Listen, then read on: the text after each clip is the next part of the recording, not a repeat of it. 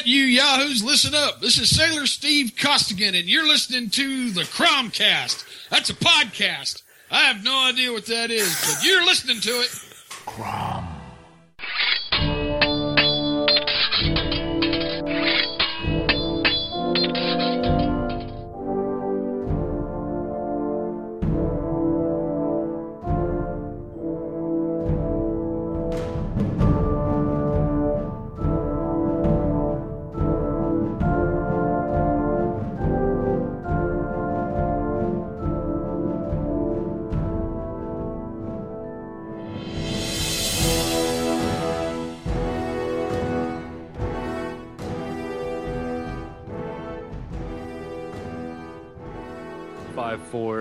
two, one. Greetings, fellow travelers of the Lost Road, and welcome to season four, episode two of the Cromcast. We are your multi-headed hosting organism. I am Jon, I'm Luke. And I'm Josh. and we are proud to present to you an episode today that we think is fit for a king, King Kull to be precise. We're diving into the Shadow Kingdom, the first Kull story, and the canonical Kull, written by Robert E. Howard. And we're pretty pumped to meet a new Howardian hero. Yeah, that's right. Not just the first Kull story, but Mark Finn, in his book Blood and Thunder, The Life and Art of Robert E. Howard, claims that this is the first sword and sorcery story. Oh, really? Yeah. I don't have the page, I don't, I don't have the verse and uh, the chapter and verse, but it is Finn chapter something, verse something. In the Book of Finn. yes. As incense rises from the table. That's right. But I've also read contradictory statements that who was it that wrote uh, Sacnoth? What is the name of that story? Lord Dunsany, fortress the lost. fortress unvanquishable, Yeah. save for Sacnoth. That's Oh, right. yeah. Yeah. So I've heard that that is actually the first sword and sorcery story, but I've never read that. It sounds dreamy. It does sound dreamy. It appeared in 1910. yeah, 1910. So It does feature a swordsman who invades a hellish dragon-guarded stronghold. Wearing tight, tight pants. yeah, probably. And Because I see Dunsany as like the, the hipster. If he was doing it like a couple decades before everybody else, he was super cool. He was in. The, he was liking it before it was before it was hot. I see him as more of a David Bowie man. Maybe Yeah. glammed up. Yeah. Ah, Writing very, very sad, very deep sword and sorcery stories. Bowie. Yeah, maybe. I don't know. This is, But for. Kull, we're going to focus on the up front. We're going to focus on the first two stories in the Kull sort of canon, right? We're and they're the Robert E. Howard stories. or as as I think you you termed it, Jon, the canonical Kull. That's what we're Yeah. talking about, right? Yeah, Yeah. So Shadow Kingdom, the mirrors of Tuzun Thune. yeah, something to that effect. And then there's there's one more, right? There is one more. The Kings in the Night. But it comes much much later. It's a crossover. We haven't met the other character yet. Oh, I can't see what's up ahead. No, it's it's dark and we're lost. I kind of turned into a pirate there. Yarr. We could change it from the Lost Road to we're on a boat. a nautical adventure. At any rate, And a pineapple under the sea. Let's do the one thing.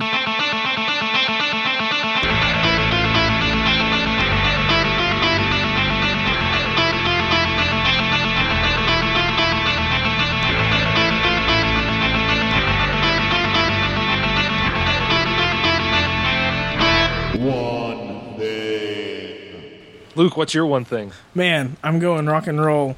My one thing is going to be the album by the the band Ghost, Meliora, uh, and it is the Bomb Diggity. So this is the third album by the band Ghost, and it's I don't know. I I don't want to be too hyperbolic, but really, this is my new favorite uh, album that's come out definitely in, in, in quite quite some time. It's it's probably going to be my top metal album of the year. Uh, it's a little bit it's a little bit soft for some of the the extreme metal heads. They may not they may not may not agree with me in calling this metal, but it is sinister and beautiful and just all kinds of all kinds of fun. Pretty much from front to back. There's there's not a dud on this album. So I would I would encourage people if you're if you're into some occult rock, get some get some Ghost and check that third album out. Metalheads are an open and accepting bunch, bunch in my experience. They but they get really hung up on their genres, man, and, and like true. the, the purity of metal. like how how how metal is your metal? Uh, and a lot of the people feel like the the Ghost fellows are, or, or maybe they're maybe they're ladies. We really don't know. They are uh, sinister, but but dressed up in nameless ghouls. So we really don't know what's under those robes. What about you? Tell me about your Oh. Okay. Uh, my one thing is also a rock album that was released on the same day as Ghosts Meliora. And it is the new effort by The Sword called High Country. If you've listened to us uh, long enough, or if you've gone back into the archives to check out the music episode, the Conan the Barbarian music extravaganza that Luke programmed, you probably have heard about mine and Luke's um, fanaticism. Is it fanaticism? It's a it's a strong love. It's a following Yeah. of the sword. Yeah, so this new album dropped, and I've been listening to it a lot since it came out last Friday, and I dig it.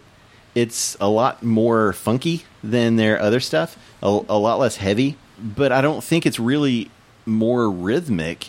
It's it's very very strange. It's it's very unsword for the sword. and it seems a little bit i mean i've just heard like the three or four songs that have popped up like on Stereogum or or you know they were releasing before the album came out but it seems uh, that the the songs are groovy for sure but they're kind of spastic right They are, and the interesting thing to me is that uh, I guess not that the sword introduces uh, synthesizers into this, but the extent to which there is synth. Nice And so there's a track called Seriously Mysterious, and it's very synth heavy, synth laden, I would call it. awesome And you know, it's funky, it's it's groovy. I, I dig it. it it's going to take some getting used to.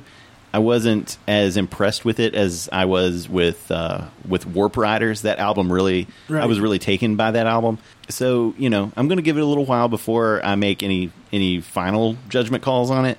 So far, it's not my favorite album by the Sword, but it's still a strong effort. It's good rock, and you know, if you like good rock, you'll like the Sword. it's it's funny that you say that that album is, is synth heavy and has a lot of the keys coming through because on the new Ghost album, it's it's the same way. Like from the opening track, there's what's it called, like a theremin, where you sort of wave your hands and it makes like synthesizery sounds. Yeah. Like that's in the opening track, and then you just get uh, a very uh, orgiastic organ, like a church, like a sinister church vibe going on, and that's something that Ghost has done before. But but there's a lot of keys and synthesizer that sort of goes through the album, and it sounds like they're sort of coalescing. I think that may be a thing. Like I- there's there's this this rise in like '80s synth pop kind of thing that's that's around too, and I think it's coming into the rock. I think you're right. I think the sword has long been known to have sort of been carrying the torch of uh, early doom metal, like Black Sabbath. Yeah, yeah. and you know their sound is is almost like a wall, right?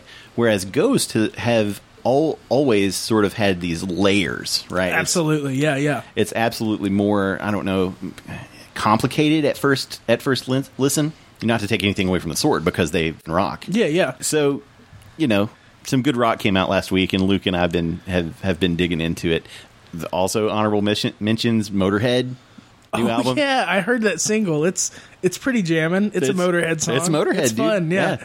And uh, there was a, a new album by the band Pentagram that has Oh, been okay. getting some good reviews. So last week was Didn't a good Iron week. Maiden release something recently? Yeah, They may have. I don't. I'm not familiar, and I may have to check that out. yeah. So I, thought- I saw Becky Cloonan talking about it on the Twitters. Oh, Nice. okay. Yeah, I, I think so. But yeah, similarly, I, I didn't check it out. So. Maiden. But I know we have listeners who dig both the sword and ghost. It doesn't matter which one you like better, just that you like something and you're rocking to it. Yeah, put your headphones on. Yeah. Okay, we've talked enough. Jon, one thing. Uh, my one thing is a Netflix movie called Harmontown. Uh, I don't know if either of you watch Community, but Yes. Kara and I, my wife and I, we really like that show. It, if you haven't watched it, it's a sitcom that has suffered many deaths and many resurrections, and it's sort of this weird show. It came to us sort of at like the right point in life, I think, to really like it. It's sort of about misfits and being weird and on the outskirts of society and like figuring out how to make a family out of friends. I I don't know how to put it, but we really like that show. And Dan Harmon, when he was fired, he started a podcast called Harmontown, and then made a documentary about his podcast and about a road version of the podcast. They went on the road and did did the show live in front of some audiences. And this movie, it's a documentary.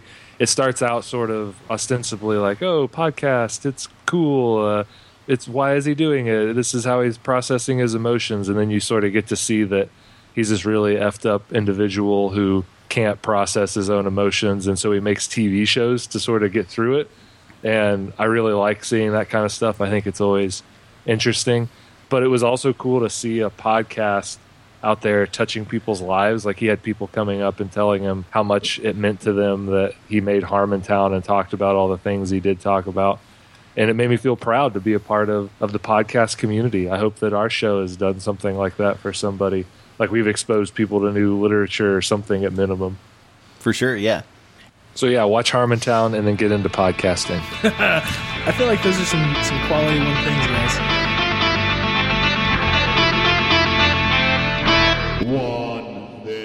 And as the music fades into the background, I think Luke has a book review for us. Yeah, yeah. So I've talked about uh, Brian Keene and Steven Shrewsbury's book King of the Bastards over the past couple of weeks, uh, or or the past couple of recordings over over a matter of weeks. Uh, I finished it just a just a little bit back, uh, a, a few days before we're recording this, and you know, it's a fun ride. That's what I'll say. I was telling the guys before we started recording that the end of this book just goes, I want to say, off the rails. Maybe it jumps the shark. I guess it's a matter of your perspective. Uh, but just to, uh, if this is your first time listening to the Cromcast, I'll go ahead and mention it. This is a book published by Apex Publications, which is based here in Lexington, Kentucky. Uh, it, it publishes a lot of genre materials, uh, you know most noteworthy of which is is Apex Ma- magazine, a, a long running speculative fiction magazine. Uh, this is one of the fiction titles that just came out recently, and it's written in the vein of a classic sort of Conan yarn, except it's about uh, Rogan, the king of the bastards, and this guy. He's old. He's surly. He is uh, off on an adventure. He he turned the throne over to one of his family members, and he went. He headed west out across the oceans, and uh, in doing that, of course, he gets into hijinks. Now, this book goes all kinds of crazy. It just, you know, there's flavors of Howard in this. There's flavors of of Lovecraft. There's flavors of all kinds of pulp writers that are pulled into this. I will say though that the end of the book didn't necessarily grab me. I know with our last recording, I was giving it very glowing re- reviews uh, through the midway of the book, but by the end, it just it takes some turns that I don't know if uh, if it's as fine tuned as Brian Keene's other book that recently came out, The Lost Level. I think I'm actually going to say that I like The Lost Level uh, a bit more than this one, just in terms of overall delivery. And I think maybe that's because The Lost Level was kind of uh, uh, everything but the kitchen sink in the in the mixing bowl getting spun around to begin with, whereas this book kind of throws the the crazy ass stuff in towards the the latter latter portion of the book, so it's a little bit unexpected. Uh, but all in all, if you like the, the sword and sorcery, tough guys and gals fighting against the big bad guys, uh, check this book out. You know, it is it is a fun ride, and at 160 pages, it's something that you can rip through in a in a uh, just a matter of a few hours. So so check it out. If you guys are interested in purchasing this book, you can use promo code Cromcast C R O M C A S T. That's all in capital letters uh, when you buy it from Apex Publications, and you get 50% off. You know, we're not really getting anything out of this gig, but we want to support local and, and small press publications of a lot of these cool speculative fiction titles. Uh, and so, you know, we're making a habit of reviewing these materials uh, to hopefully get more people reading a lot of the contemporary work that's being published. That's right. Do it.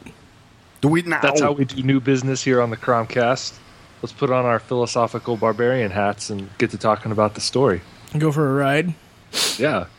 So we're talking about the Shadow Kingdom, a story that has a claim to be the first sword and sorcery tale, as we've talked about. It was published in August of 1929 in the greatest magazine ever known to man, Viid Weird Tales. Sorry, I jumped in. I'm sorry. Weird Oh, you're tales. These tales are so weird. So, Josh, where do we open up at in this story? Um, we open up with uh, King Kull sitting on the back of a horse watching uh, the army parade by in the kingdom of Valusia. Valusia. Yeah, that's how I said it. Valusia. Valusia. But Velu- Velusia. Velusia. I don't know why I'm saying it like that. I'm I sorry. like the way Josh says it better. and Kull is thinking about the fact that hey, you got to keep your your army's like a sword, right? You got to take it out and sharpen it and wield it every now and then. It's kind of a cinematic opening here. Yeah, We get like the marching army sort of flowing through, and King Kull is regal, taking it all in. I, I, it just really struck me as a grand opening to this story. yeah, and it tells you something about the kingdom, right? It's wealthy, it's powerful, and and Kull is the leader of this this large, powerful nation. And it's interesting to me that we open on two the two barbaric characters that Howard's best known for, and they're both kings when we first meet them. Conan and uh, the Phoenix on the Sword, and then in the Shadow Kingdom, the same for Kull. Yeah, and that that brings me to a question I want to ask you guys, but I'll save it to the end. So we have Kull. Uh, he's taking in the army that's coming coming together, uh, and there's uh, some sort of uh, royal activities going on that night, right? And he's approached by by a Pictish ambassador. Is that right? Like, is is it evening time, or is he just sort of holding court in the afternoon? Yeah, I think it's later that day, and he's Yeah. holding court, and he's listening to people, and he's reflecting, and he's thinking about you know the the murmurings of of the people who have been against him, like the the mercenaries when they went by in the parade. They they sort of just stared Kull down, and and so Kull knows that not everyone is cool with him, and and that there are dangers lurking uh, on the throne. Because he It's took cool that we get to see him on his coronation day, though. He's just taken over this nation that he's not really a part of.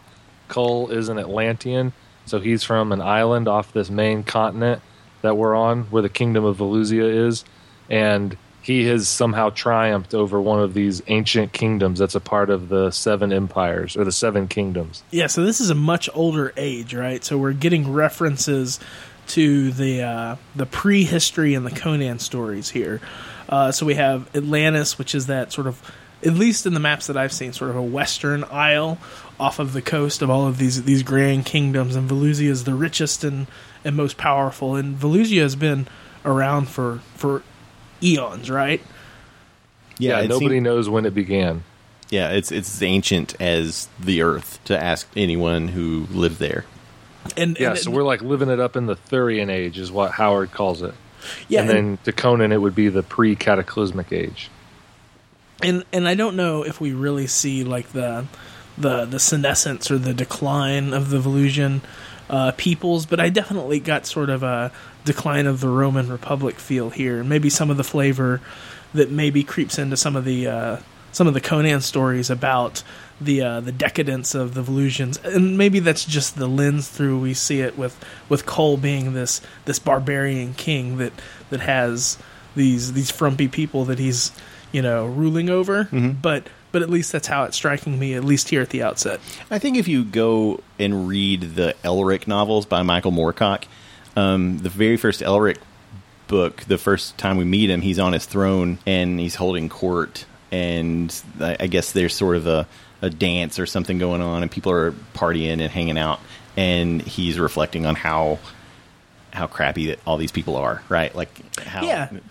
yeah. So I think it's a it's a it's a good trope Yeah, within the sword and sorcery genre and, that and these- perhaps this is like the start of it. If this if this really is like you know the one of the first sword and sorcery uh, stories that we have. I would think so. I, you know, I, I could see Moorcock taking that thread, you know, and, and running with it. Elric is supposed to be the anti Conan, as we've talked about before, and probably even the anti Kull because he's not a muscular barbarian. He's a very uh, weak, very small, kind of evil dude, very Right. selfish, right? So, And this, I guess, talking that through though, perhaps this seems like an, also like a very Shakespearean kind of trope, like a like a Hamlet kind of kind of perspective here too, like the the jaded, uh, uh, wise beyond their years, young young leader who who can see things a bit more clearly than the the people that he's that he's ruling over.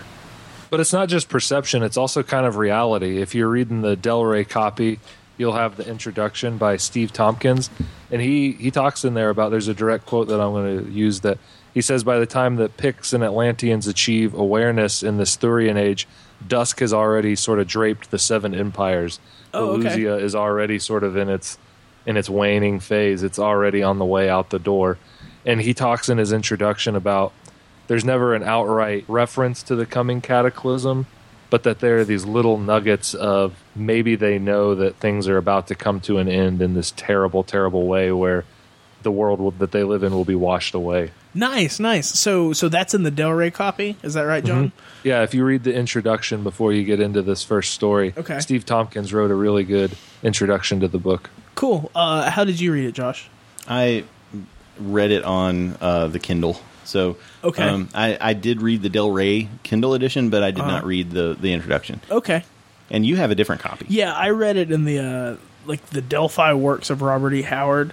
It's uh, sort of one of those two dollar mass mass uh, sort of accumulations of a lot of the the public domain uh, Robert E. Howard stories, and they do that for a lot of different public domain sort of authoritative authors. So that's how I read it. But it had like the the picture, like the the images from from the initial publication in Weird Tales, but no front matter. You just sort of jump right in. Yeah.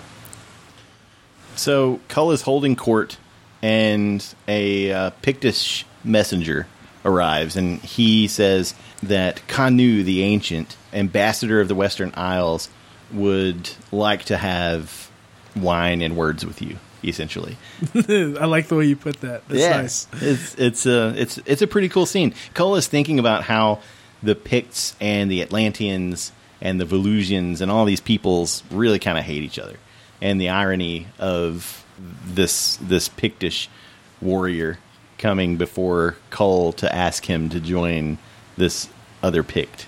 And, Yeah. and parlay. You get a little bit of verbal sparring that plays out here. Conan, or, or not Conan. Oops. Oops, sorry. Kull likes to, to take some jabs at, at this fellow, as we see. Yeah. And the Atlanteans and the Picts, they're really sort of mortal enemies. They're both off the edge of this Thurian continent. It seems like they fight each other a lot. But we see sort of a weird version of Howard's Picts here in that they are the defenders of Velusia. They are an ally of civilization and they sort of serve as the defense mechanism for this ancient kingdom, which is sort of weird considering in all the other stories we read, they're the, the defilers of civilization or savages and, and wild people. Sure. If you compare the Picts here to the Picts from beyond the Black River, it's pretty different. Which I guess that long within their history, they're, they've grown decadent as well, right? You see sort of the decline of that civilization, at least through through Howard's writing. Absolutely. Um, but the Picts here don't necessarily have the, they they don't have the best interest of the kingdom at heart. They're not doing this altruistically, right? They're doing it to gain allies and to gain influence and power. They're playing the Game of Thrones. Yeah, yeah, and and the this fellow this that that is being that that Kull is being invited to speak to Kanu. He's he's an ace character, man. Like his his presentation is just solid here. Yeah, he's fantastic. So the the messenger, the Pict, says to Kull, "Let's speak alone. There's some other things that we need to talk about, and you need to come to this meeting by yourself." And Kull, because he's because he's a badass, agrees to it, right? Yeah. In, in as much he, but he first sort of gets a sort of a one on one challenge laid out. I, I don't know. I took that to kind of be like worth his while and to sort of bait this character, who we later find out to be important, into into some sort of confrontation. Yeah, we don't know this character's name yet, but he does become a main a main player. And then after this guy, this Pict leaves, we see Kull in his philosophical brooding stage that we've heard so much about uh, through the internet and through our friends. This guy is like trying to figure out who he is. Who who is this guy that's sitting on a throne? Is he really still Kull? What did you guys think of this this scene? I love it. I've, I've got a I've got a soft spot for the the existential anti-hero. So like much the same as Elric, we get that kind of kind of here. Like, uh, you know, what does all of this mean? Have have I have I betrayed myself? All of that wrapped up, I think, makes for a really compelling uh, protagonist.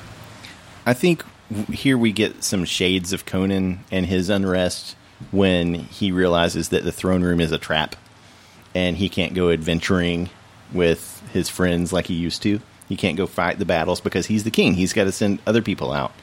Kull is thinking about that, but it's it's more introspective. It's more why is this? Why why am I feeling this way? And Conan is I feel this way, and that sucks. He's very reactive, whereas Kull is more philosophical. I think. And yeah, I, I think that you're onto something there. Like Conan, he misses the fun. Kull really almost seems to think he has betrayed his base nature, his his true self, by ascending this high. Is this really him? Why did he do this to himself? Sort of. Yeah, he says here uh, he's thinking to himself. Sometimes it seemed to Kull that he moved in a dream. Strange to him were the intrigues of court and palace, army and people. All was like a masquerade, where men and women hid their real thoughts with a smooth mask. Yet the seizing of the throne had been easy, a bold snatching opportunity in the swift whirl of swords, the slaying of a tyrant to whom the people had wearied unto death, short, crafty plotting with ambitious statesmen out of favor at court, and Kull, wandering adventurer, Atlantean exile, had swept up to the dizzying heights of his dreams. He was Lord of Valusia, King of Kings. Yet now it seemed that the seizing was far easier than the keeping. It's heavy things, man. Heavy as the crown on, on King Kull. absolutely. And But he comes to a pretty strong conclusion that he is Kull and he's going to stay that way. That's right. I am Kull. I am Kull. but we get our first sense of dread here, right? He is he's so self confident he doesn't notice that there's some tapestries drifting and moving slightly in his room. so we know that something is up already. I didn't even really think much of that. Oh, I totally thought that you could see like a little tiptoe like sticking out of the, the bottom of the tapestry. That's that's totally what I thought. that there was somebody back there or something. Yeah, listening to him rant about who he is, Right. The- like the king is losing it. But Kull, he's got cojones, so he goes to meet Kanu, and alone, as was as per the request. And Kanu, I think Luke said, is this really cool character. He's this statesman. He looks really soft, but he's got a mind as sharp as a diamond. Wouldn't you say, Josh? I would say so. Yeah, he's an older man, and unlike the Picts that we know from other stories, this guy seems to be very comfortable with the trappings of, of civilization and society. He's he's cool with laying back in the lap of luxury. He's not the same as the Picts that we know from the Conan stories. Yeah, I kind of saw it as like if Kull acquiesced to this lifestyle and, and wanted to play the Game of Thrones, like he would become Kanu. Like this is a fellow that that was obviously uh, uh, a barbarian in his earlier days, but really he's ascended uh, that mentality. He's not just a warrior. He's he's truly a diplomat, a mover and a shaker, someone that that is is shaping kingdoms. That's kind of how it struck me, and he's and he's comfortable with that. He likes all of the the extras that come along with that, but he's still got a, a mind like a steel trap. So we get a little bit of fun playing out here. We have uh, some women, some wine, some some moving about, uh, and Kull he's he's a little bit of a Debbie Downer here. He's he's not wanting to to really get into the mood quite as much as Kanu, uh, but uh, after Kanu gives some some choice words of, of wisdom about you know you got to party a little bit and then we'll talk business. Uh, business actually happens. Kanu says, you know, be gone. It's time. It's time for the, you know, for the bosses to have a word. And Kanu says, You are a mighty king, and you could be the greatest king in history. You could unite ancient enemies and lead a kingdom that is more glorious than any kingdom we've ever seen before on this earth if you live. And of course, that last part, you know, your your ears perk up and and your uh, your your cockles kind of stand up, and you go, "Wait, what do you mean if I live?" And that's what Kull's like, "Ha, ha." So he goes for his gun. well, he thinks that's a threat, right? He's he's like, you know, this is where they're going to jump me, but th- it's not where they're going to jump him. I like that Kanu says tush tush like Tush, tush. Uh, multiple times. He's like simmer down, simmer down. Tush. In my mind, he sounded like an old Kentucky colonel. oh, really? Yeah. Be seated. Look about you, boy. Look about you. the guards are deserted. The seats empty. Save for ourselves. You fear not me, surely. Exactly. Good. I'm gonna think of Kanu in those terms from here Good. out. and Canus understands Kull because they're both they have these barbaric roots, you know. And and Kanu points out there's the savage in you. There it is. You you think immediately that I'm going to threaten you here now, but really this is a brilliant piece of statescraft on my part. Just just hang on and hear me out. and he starts talking about like how they can sort of work together and he he wants to work with Kull because the next option is this guy named Canute, Baron of Blaal, who Canute quickly dismisses and says he's a figurehead, which seems kind of weird to Kull because he knows this guy as an enemy, as his greatest challenger to the throne, and so we're starting to get the seeds of this coming conflict. Why is this guy a figurehead? And in order to get Kull's trust, Kanu whips out a stolen gem, the green jewel from the Temple of the Serpent. And why are you showing this to me? And we sort of get this, okay, I'm I'm showing you because now you have the power over me. You can throw me in jail for this. So now we should trust each other, right? Right. And I'm going to send a guy your way, and you'll know it's him because he's going to wear this. And when I read that part, I I didn't really think anything of it. Like he's going to be a Pict, right? Like Kull is going to know a Pictish person versus a Valusian person, I guess. And so I didn't really get why the wearing of the amulet or whatever the the gem was important, but it does turn out to be important later. So now Kull is he's dismissed. He's going to ride back to to his his hometown, new hometown, and it just happens to be with the Pict from earlier that he had a verbal sparring match with, which doesn't seem to sit too well with him. It's Brule the Spear Slayer, right? That's, that's right. yeah. We we don't quite learn his name just yet, but it's the same guy that brought him here.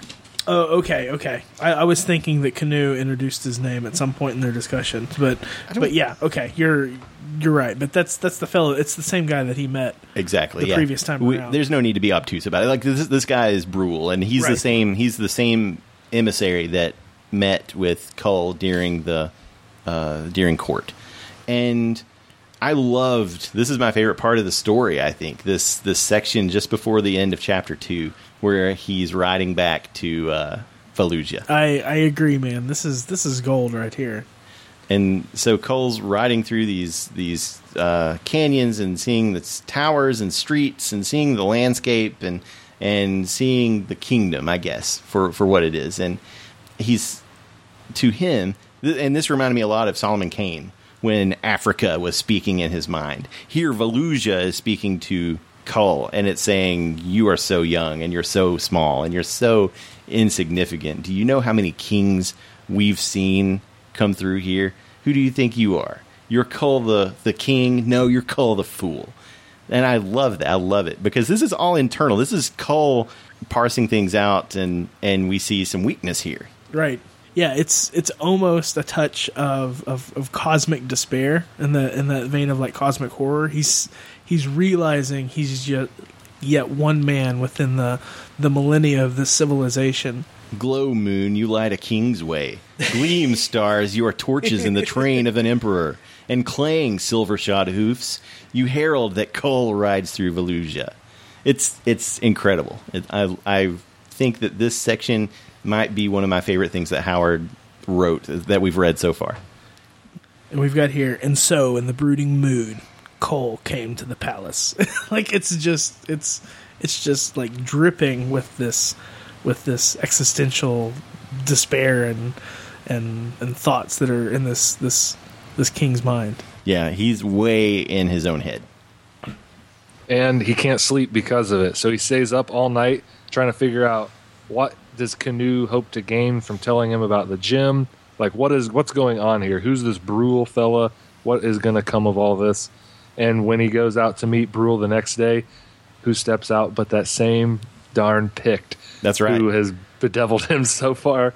And he's got the dragon armlet on to show that he's for real. Yeah, this- so they they sort of talk a little bit and they repeat a phrase to one another. Josh, how does that one go? I I can't say it. I'm sorry. Kanama ka lajarama. Dude, you're you're one of It's them. not because of that. uh, ka nama ka lajerma lajarama. No, I can't. That's no, I can't say it. Kanama Kalajarama. Oh, that's good. We all have to say it Okay, just to prove we are who we are. and we're not serpent men. but we don't know I- why he's saying this I at am this who point. I am. You are. You are. You are Luke. and I am Josh. Um, I really Just love. stir something in Kull's brain, but he doesn't know why he knows it. Yeah, and I, and I love the fact that you don't really get why Brule is saying this. And I guess I need to apologize, Luke. We do get Brule's name earlier, but it's not in the context of this is Brule This and is he's coming. Exactly, it's Brule will come wearing this. Yeah. Yeah. so I had my wires crossed. No, it's cool, dude. we we have this term that's brought up, and it, it's vaguely familiar to Kull. He's he says, "Ooh, that strikes a chord." I don't know where I've heard that, but it sort of uh, hits me down in my cockles, Yeah, down in down into my plums. down in my plums. and he Kull kind of waves it off, and Brule's like, "Well, okay, you didn't run screaming from the room or something, so we're cool." And Kull is surprised that no one caught Brule sneaking in, and, and Brule, much like the other barbarians that we meet in Howard's fiction, he's like, you know, these people are blind. They're civilized and they're weak, and they're never going to hear me. Of course not. I'm the knight. I'm I'm Batman. yeah, he's a ninja. But Brule is having a bit of fun with Kull. It seems in this time he's he's a bit obtuse about what's really going on here. He's sort of showing off, showing that he snuck in. He knows this secret passage, and he's telling the king what to do because Kanu said that Kull had to listen to everything Brule said. That's right. And Brule shows Kull, as you said, a secret passage, and he's like, "Look, you've just like Kanu said, you've got to listen to me. Follow me down the secret passage. Don't say anything."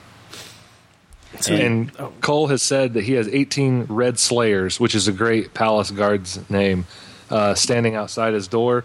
And now they go down this passage and they find 18 guardsmen, whereas they already saw the guardsmen standing outside of his door. So there's something weird afoot. Yep. And Kull recognizes them. He sees their faces, and he knows that that's the guards that he thought were outside his room. And then we get a bit of a Voldemort thing going on here, right, Josh? A Voldemort thing. the snake that speaks. Oh, that's right. Yeah. Uh, we don't say his name. That, de- that is death to speak. That is a name that is accursed. Do you think that the snake that speaks will come back in future Kull stories? Not only Kull stories, but I think it will come back in Conan stories as well. Okay. Yeah, yeah. I th- I think this is these this is the emergence of a really cool sword and sorcery trope. These these source these uh these sorceress like snake people that we see here. It's it's really it's pretty awesome. And so now the cover of my Dark Horse Savage Sol- Sword of Kull makes a whole lot more sense of, in, in the context because we have like Kull fighting a big a big snake man, and and it really I don't know if this is uh, a big bad that's going to pop up in the other Kull stories, but I like the fact that we have the emergence of this this evil caliphate of of uh I don't know snake dudes Snake people, yeah. running the world. It's it's great. Not only that, but temples of the snake god are found in far flung future ages, right? Right. The, the Hyborian age. And we find out that these snake people have been powerful for a long time because the lands of men were not always ruled by men.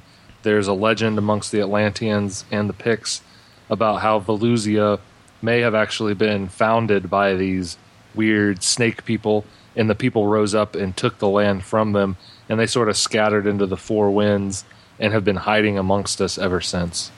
And it seems that they have come back with a vengeance, and they're here to sort of take over Kull.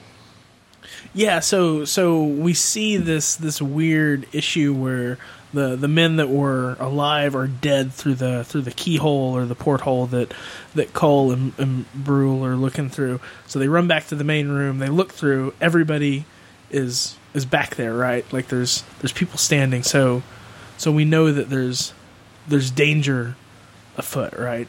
Yeah, and just then someone comes through the door, and it's two chief counselor of the king, and he's got a knife in his hand. and he's there to kill Kull. So they they jump him and they stab him, and this hideous transformation goes through in front of their eyes. This guy's face melts away, and he turns into this hideous, monstrous, serpent-headed beast, which makes Kull gasp. And he says, "Valka," uh, which appears to be the god at this time of the world.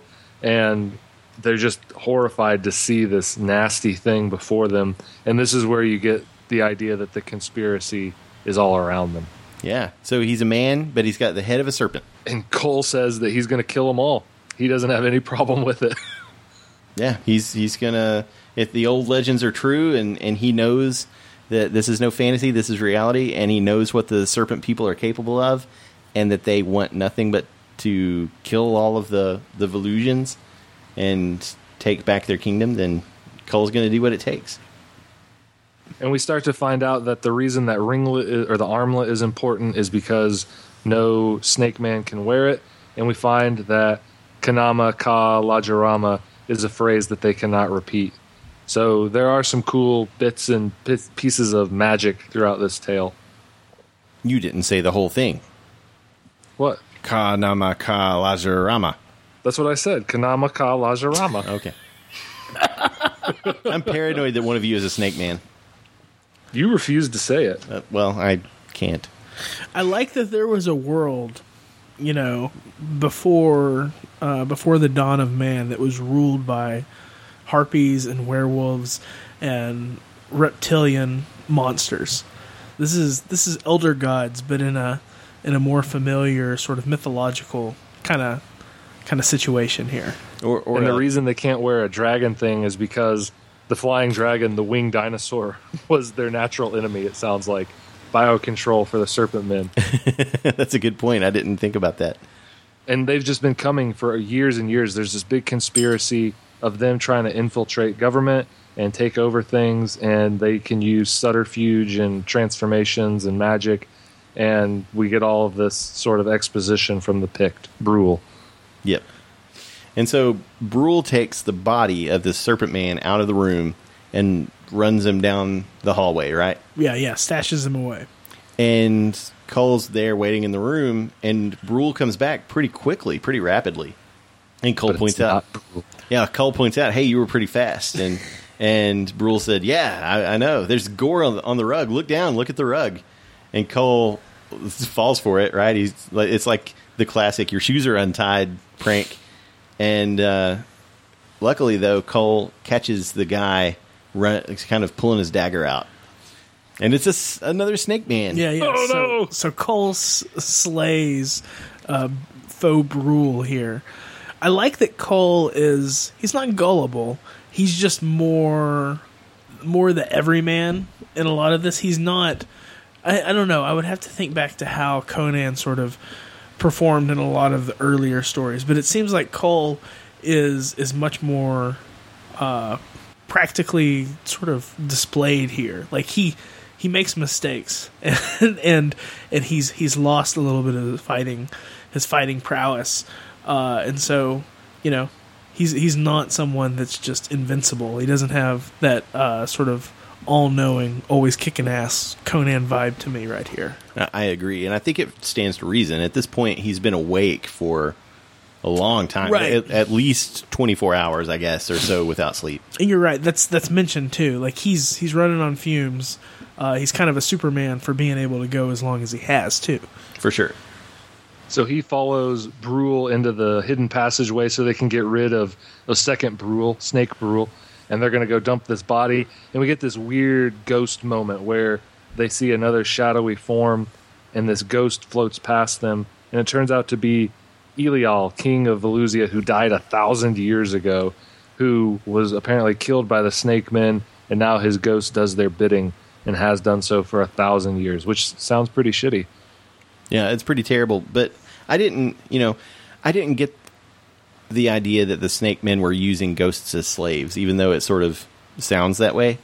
It it just sounds to me like once a snake man kills you, you you can't go on to Valhalla or whatever. Like you're Yeah. you're stuck on Earth. You don't like the idea of ghost servants for snake people? I, I you know What kind of occultist are you? That's a that's a bridge too far, John. That's- That's that's too far. That's just I just can't unbelievable. believe it. uh, no, it just it's not that it was unbelievable, and it's not that I didn't like it. It's just that it didn't seem if the ghost of the king, the former king, really was serving the serpent people. What did he do? You know, what did they use him think for? that, I think that you bring up a good point. I mean, they're kind of grasping at straws. They don't really know the whole story of the Snake Man conspiracy, so maybe they're they see a ghost and they just plug it in, right? I, I can see what you're saying. And you know, it could be that you know, obviously these snake men have some sort of illusionary powers, and they can shapeshift or at least make you think that they're someone else. Maybe they can enslave your spirit after you die if they kill you, or maybe that is just hearsay. You know, But no matter what we think, Kull and Brule believe it to be true, and this is where their friendship is cemented. They make this blood pact, God, kill one another. this is like an epic uh, best friend moment right here. yeah, for sure. it's bro. If if uh, Serpent Man kills me, it looks like they're going to kill me. You need to kill me first, And I'll do the same. and I'll do the same. That's how we roll. Their strong right hands met in a silent sealing of their bloody bargain. And that's how chapter three ends. That's right. And we go right into chapter four masks. I see sort of a a, a running theme Yeah, here. I bet we'll talk about that. I bet we will. um, and so Kull and, and Brule stay up all night and they're, you know, they're just watching, waiting. Nothing happens. The Serpent Men let them let them go for the night. And the really cool thing here is the Serpent Men have time on their side. You know, they they can become anybody. They can strike at any moment. They could wait until they were until Brule and Kull were complacent, and that's a pretty terrifying thought.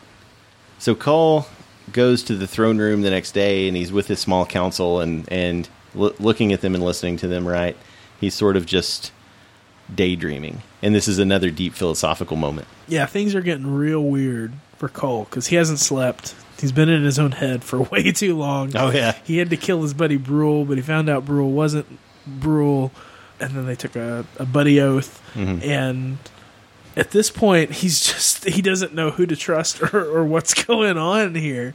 Uh, but it's time to sort of hold counsel Yeah, with with many of his like closest. Uh, uh, like congressmen, I guess, for like a better yeah. word, right? Well, yeah, like the the the council. the council, the master of coin, right? The the the spy master, all, you know, whoever these people are. And while he's sitting there, he's he's thinking, you know, who am I? I've I've been many people, that sort of thing. What, how many masks have I worn? How many masks will I wear? Who will I be in ten years? Like, Kull really does sort of get into his own head and stay there. For Kull knew that there were many Kulls, and he wondered which was the real Kull. Yeah, so he's kind of reneged on the I am Kull from a few moments ago, right? I'm a lot of things. Yeah, I'm more than just Kull, but I am also Kull. And, and he's he's lost in his thoughts, and then he notices that all of his councilmen are standing up, and they all have knives. Yeah, pick the Brule shows up and and tells Kull that these are all serpent men, and so they're trapped in this room with the Serpent Council, Hydra, I guess. Hydra, And yeah. They uh, they they get to kill him. They just sort of cut all these people down. Cole gets cut up a bunch. It's just this bloodbath, but ultimately Cole and Brule are triumphant over the Snake Council. 17 of them, 17 conciliars they were, all known to him. All of them had espoused his cause when he ascended the throne. And so at this point, they realize, wait, if where are we? And they realize they're in this room that the king, the ghost they saw, had died in. That's this cursed room that the snake men use.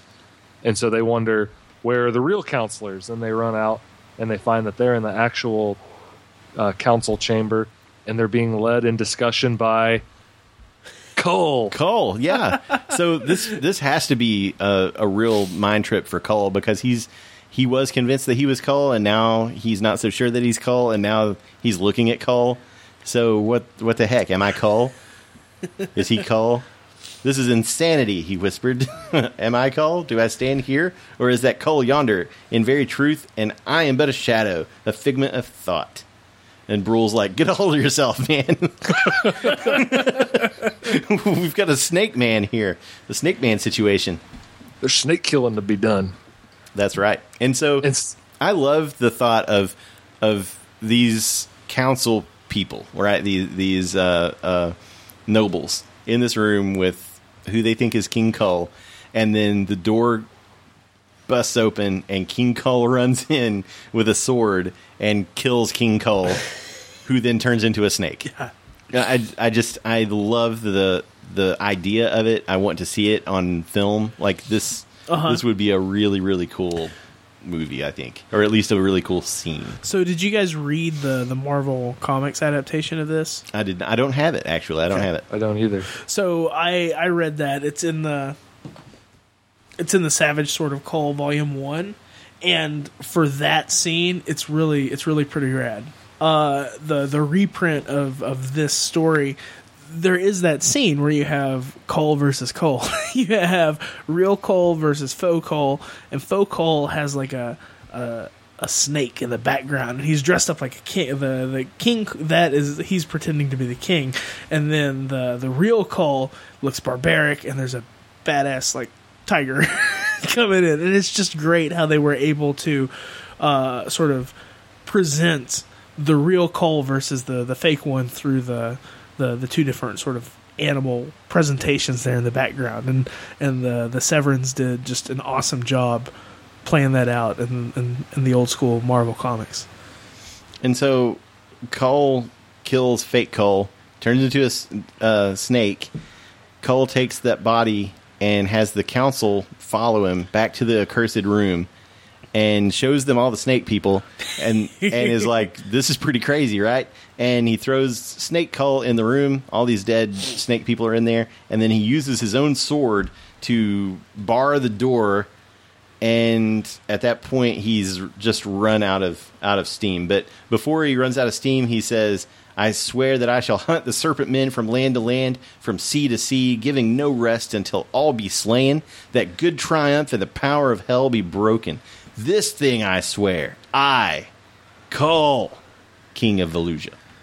So his his crisis of of uh Identity, identity his identity crisis is Yeah. now i guess hopefully done and he's he's gained a favorite enemy. That's what I read this. I thought of, Yes. I thought of Dungeons and Dragons references. I'm like, all right, well, Kull, he's got a he's got a uh, hate on for some for some right. lizard men. plus one against all serpent people. But at this point, he passes out from bl- blood loss and lack of sleep. Everybody thinks he's dead, and Brule is like, "Pfft, dead. Such a man as this cannot so easily be killed. Lack of sleep and loss of blood have weakened him. By Valka, he has a score of deep wounds, but none of them are mortal. Yet have those gibbering fools bring the court women here at once, and then says, "This is a this is a man. Like this is the guy. He is going to be the king forever, and Valusia will prosper under his reign." Yeah. What what a man. He's going to be back in the saddle in just a couple days. And then the serpent people are going to be scared.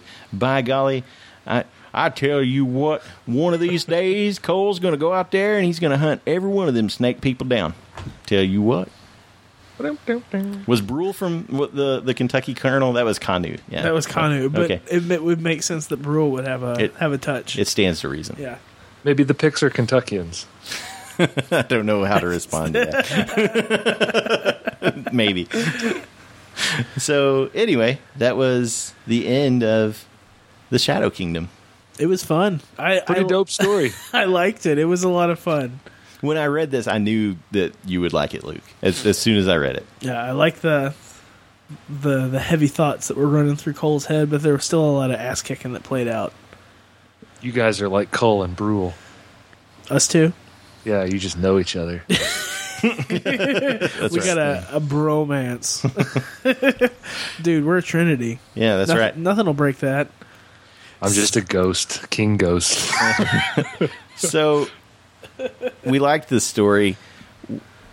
The question that I wanted to ask earlier, and then I held off until now because I think it will sort of take the conversation a little a little bit away from Kull is is Kull a prototype for Conan or is Kull I guess intrinsically his own character? Is he more than just is he Kull? That's that's a great question. Is he Kull or is he proto Conan? That's meta. That's good, dude. I like the way you frame that. just off the cuff, I would say that what we see here, and I haven't I haven't thought too much about comparing Kull to Conan, but I think what we're seeing is that this Kull fellow, he's a different animal. There's there's a lot of the same tropes and presentation of a barbarian here, but the two have different mindsets. I, I would say sort of the same that Kull is a proto Conan in as much as he builds a playground that Conan can later play on. This sword and sorcery sort of trope that we discussed earlier, how this may be the first, the very first story of that trope, or at least the American version of it. So I think he's important in terms of the genesis of Conan for that. But yes, I would agree. He is a very different character, perhaps more true to how Howard really wanted to write uh, I think that Steve Tompkins makes that argument that this is a character truer to Howard's heart, the more introspective, brooding kind of character. But I don't think I would ever cut him so short as to say he's just Conan draft one. I guess I would be interested to see how Kull's disposition is pre- presented in the, the the second and third story that we're going to read. Uh, but but here Kull seems a more relatable character uh, in terms of Conan is an outsider. He's led lots of lives. He doesn't think too hard about things, and clearly Kull thinks about things a lot. right. I mean, Conan Conan's not a not a not a dumb dude, as we've talked about. Like you first see him as a king, looking over a map and writing. The guy is is a strategist and, and a very a very smart protagonist that's presented on the page, but he's he's not a character that I think asks himself lots of rhetorical questions where he thinks around in circles. Whereas it's clear in this story from what we've seen, Kull does that to no end. Yeah, so I keep going back to the the quote from Queen of the Black Coast, where Conan is talking about the gods and clearly Conan believes in the gods, but he ends up saying, "I live, I burn with life, I slay. That's and that's good enough for me, and so I'm content." And Kull, it seems, is more, "Why am I content? Like, why do I slay, and why do I like it, and why is it cool, and why am I Kull?" And and those things, even though we've only read one Kull story so far, really kind of endear me endear Kull to me. Uh, he's a he's a different enough character from Conan that I don't. I think that people who make the mistake or, or have the thought that Kull is just the first draft of Conan are really missing something. At least so, so why would you argue that Kull never got the footing that Conan did?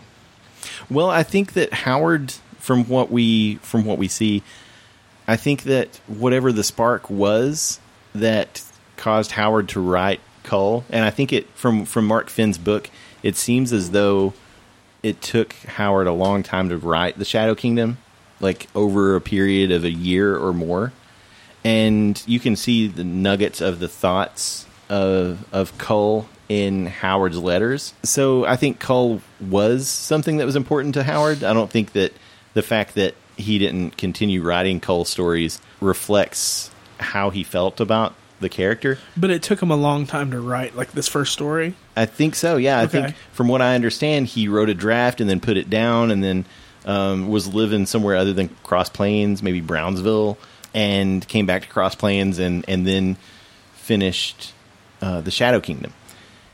But you know, when whenever Howard got into the Conan stuff and wrote his Hyborian Age, he destroyed everything that came before. And I think that is is more than just a story trope. I, I think it's more than just an element in the story. I think it meant something more. It's Howard putting that old character to rest. Right? It's it, he's he's no more. That that age is gone. It's past it's destroyed and this new era this new age and this new conan this new character conan is is here now. And he just goes full bore on that. Yeah exactly. And th- so there is something about conan that i think struck a uh, more of a chord with howard. I, I don't know you know and i don't think anybody can know. What do you think? Uh, i think that in the end howard was a commercial writer right? He was trying to make a living being a writer and it seemed that the Conan tales were bought more readily by Weird Tales than the Kull tales were, perhaps. And so I think you see that a lot where somebody's a creative person's really favorite character, the one that's near and dear to their heart, isn't the one that people hit on. And so I think you're onto something. He had to maybe flush it away, wash it away with a cataclysm in order to move into his real bread and butter character. But I think Kull meant something to him. Yeah. Yeah, I think so. And from what I understand, he sold this to Farnsworth Wright for hundred dollars, and that at That's that point, substantial for for these stories, right? yeah, I think at that point that was the biggest payday he had had. And this is a single issue, single mm-hmm. like a single chunk. Yeah, I believe so. I believe it was in the August 1929. yeah, yeah. Yeah, I think that's what I think that's what Jon said at the outset. That's Yeah. yeah, but it was it was a single issue, hundred bucks. Woo! yeah, that's that, that's a big chunk of change. Yeah. I think the part of this story that really stuck with me the most and that I enjoyed the most, not only just getting to know Kull, but I think it's cool that this serpent men trope has sort of outlived Kull himself. I don't know how frequently that it appeared before in literature, but it seems like this sort of modus operandi of magical snake people that can disguise themselves, this has become a thing unto itself. It's in Conan stories, it's in the Conan movie, it's in the Conan cartoon, right, Josh? Absolutely, Your yeah. favorite childhood pastime. I actually, even though I wrote a pretty snarky blog post about the first episode of the Conan cartoon, I, I still hold it in high regard. and uh, it's also part of the Cthulhu mythos now, if So- I remember what I read correctly. Yeah, yeah. This was something that was sort of adapted across a lot of different stories. I was actually going to say this is something that people think permeates real life, at least. At least crackpots and people that Oh, man, just sort of yeah. latch I on wanted it to talk about this, Yeah, so so there's the idea that reptilians are this this alien race, and so uh, we've talked about the Blurry Photos podcast before, but I wanted to mention it here because they do a really good episode. One of their really early episodes, episode 21, is about reptilians, and they mention this this group a couple a couple times in other episodes. But you know, there's the people that really have a have a strong uh, sort of background and, and extraterrestrial life. Like there's there's this idea that there's this Illuminati group, this caliphate of of of, of reptilian alien things that are really in control of everything. And that's what Howard is writing about here. It's it's snake Yeah. men So that David Icke is the one that is sort of the figurehead for that movement. okay. and he has this huge theory. He's a British author. He's written like 20 books about the reptilian conspiracy. And if you read any of it, it is off the wall bonkers. He thought that the the big group of our time of these reptilians included George W. Bush and Queen Elizabeth and Kris Kristofferson for some reason. Country western star Kris Kristofferson was part of the reptilian conspiracy, and that they were the the people that were pulling all our strings. They were the reptilians that ruled the world, and he it's just this bonkers off the wall stuff.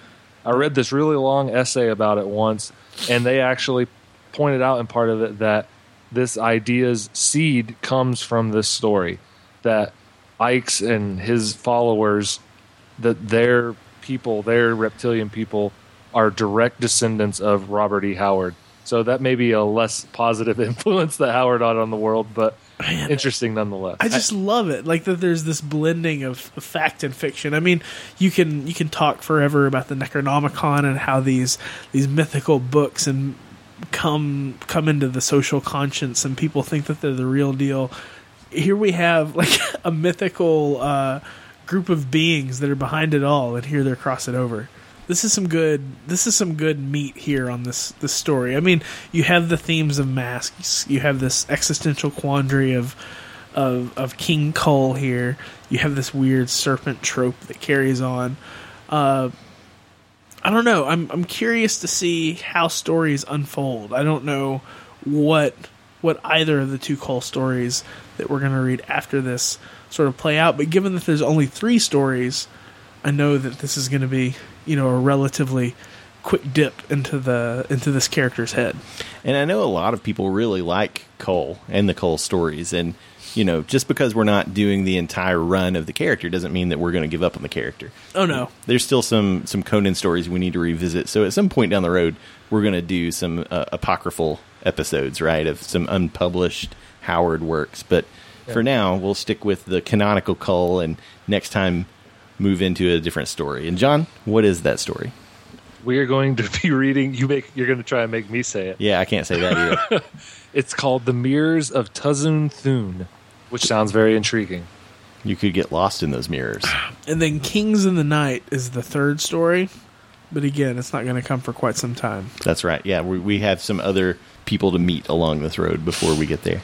But until then, Josh, where can the people find us? As always, you can find us on the web at http colon forward slash forward slash thecromcast.blogspot.com. You can find us on Twitter at the Cromcast, facebook.com uh, slash the Cromcast, and you can call us 859 429 Crom. You can listen to us on iTunes. You can listen to us on Stitcher. You can listen to us with whatever podcatcher app you choose. Man, you're like the the micro machines guy. I, at this point, I think I've said that about 50 times or more. Um, We're coming up on 60. Yeah, we're coming up on 60. So, yeah, I'm, uh, I say it every couple of weeks. But I can't say Ka la la Jerma Ka Nama. Kalima. I, I actually thought about uh, uh, Hellboy, Anung Un Rama, like his, his real Yeah. name. At any rate, That's it. You've heard it all about uh, the Shadow Kingdom and the reptilians. I don't know if they're going to come back in the next story. Uh, we're going to find out. Hopefully, we'll find out a little bit more about Atlantis. We just got little little shades of Atlantis. That's this right. Is, this is the Lost Road. We got to talk a little bit more about that Lost World uh, on the next episode. But this was this was a lot of fun right here. yeah, this was good. Until next time, I've been Josh. I'm Jon. And I have been Luke.